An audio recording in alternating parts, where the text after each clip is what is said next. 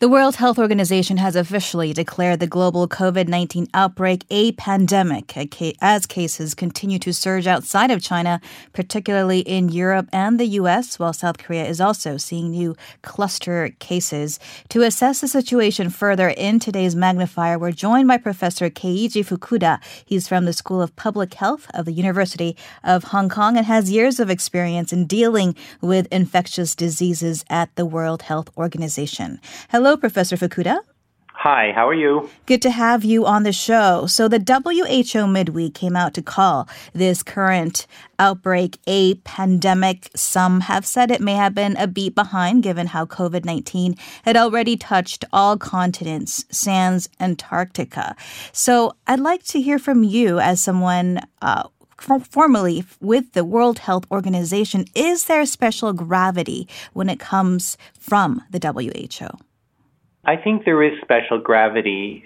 Um, you know, most countries around the world look to WHO to give the final word on uh, the status of outbreaks like this. And WHO is pretty conservative about calling something a pandemic, but in this situation, uh, it has done so, and I think it basically did so to send a signal to every country that uh, you know they really need to seriously uh, prepare and, and try to deal with the situation. And from your view, how concerning it is it to see these number of cases grow especially outside of China, as China says it's uh, past its peak. Um, Italy, obviously, seeing uh, more than 15,000 confirmed cases, uh, with at least 1,000 linked deaths in about 20 days, and under a nationwide lockdown. Also, of course, uh, more confirmed uh, cases in the U.S. as well. Yeah, I think this international spread underscores a couple of important points for everybody. One of them is that it's clear that we are going to continue to see the virus spread to the countries which haven't reported it. And then in those countries with, with few cases, I think we can expect to see more cases. I think the second important observation is that countries can exert a huge amount of domestic effort to try to control the outbreak and can do so successfully. I think we've now seen a number of countries do that, like China and certainly areas like Hong Kong and Singapore and so on have been able to do that. But the international context has now become much more complicated. So even if you get domestic control, you do now have to be concerned about the entry of virus, probably from any number of other countries over a much longer period of time. So it's become much more complex than before. On that note, then, what kind of um, measures need to be taken on the international cooperation front to, I guess, more effectively uh, approach the coronavirus spread? Well, in terms of international cooperation, uh, I think that the things which are needed now are the things which have always been needed. One of them, it's important for countries to provide information about their situation as quickly as possible because your neighbors need to know, the other countries in the region need to know, and everyone worldwide. Two, the countries which are further ahead in terms of addressing the situations need to share their experience with other countries.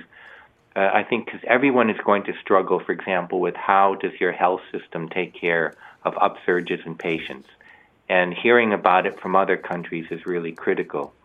The third point is that the supplies and materials needed to deal with an outbreak typically are limited. You know, so face masks or diagnostic tests, and then um, people who really have expertise in particular areas. So, in terms of international cooperation, it's really critical for countries to work with organizations like WHO and with each other to try to make sure that the countries that need those supplies can get them because that's critical for bringing the global situation under control. It should be noted that in the case of, of Italy, which I mentioned earlier, um, they are aggressively testing as well, which is why we're seeing these numbers also climb. Let's talk about Hong Kong, where you're currently based, Professor Fukuda. Uh, and it appears to be containing the novel coronavirus quite well, despite its proximity to China, where the outbreak began. What are the measures being taken there that are working well and have proven to be effective? Well, Hong Kong I think uh, the lesson here is that uh, there are two really important ingredients. One is that Hong Kong has gone through a number of outbreaks in the past, like SARS and avian influenza and other outbreaks. And because of that, you have a public which is probably unusually aware and attentive to outbreaks. And I think this makes them uh, apt to take recommendations more seriously. So that's one critical point. Mm. then the second point is that the government itself has taken a multi pronged approach to reducing infections. And so, uh, you know, for example, over years it's built up the uh, the scientific and the public health foundations in the city. So the foundations are pretty strong now. And then it's instituted uh, activities like surveillance, uh, over time, it's taken steps to decrease the entry of travelers who might bring in infections, so border controls. It's really promoted social distancing uh, quite heavily. And so there are many fewer meetings going on now than, than have been in the past, and many of those have been converted to uh, electronic meetings, for example. Uh, things like schools have been closed down for several weeks now. And then there has also been a lot of emphasis on personal measures. So if you're sick, you know, to to stay home unless you need medical care. And then if you have to go out to wear a mask, uh, very strong emphasis on hand washing. And if you're mixing with other people in uh, groups, again, to take uh, care with masks and things like that.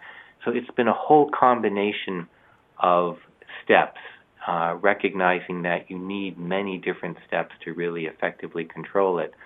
But the result, I think, is pretty clear. You know, the city has done a pretty good job at keeping the number of cases down uh, to a, a, limited number of cases, and uh, you know, so I think it does set a good example for other countries all points that I think we can consider for ourselves anywhere, wherever we are in the world these days. Uh, let's go ahead and move our focus to China then. Uh, Beijing this week said that it believes it's past its coronavirus peak now as Hubei province, its epicenter, is now logging single digit uh, new cases. What are some of the lessons that we can learn from China's response in this matter?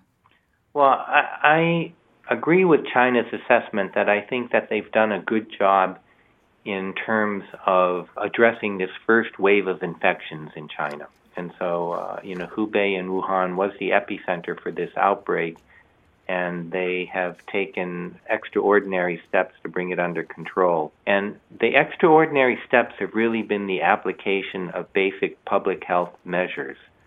And so I think one take home point is that those measures can work. Mm.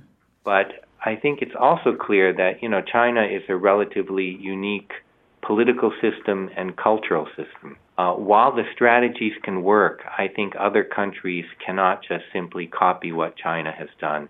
And the one of the challenges for all countries is how do they adapt uh, those basic public health strategies, you know, social distancing, um, personal hygiene, and so on, and adapt it to their own culture.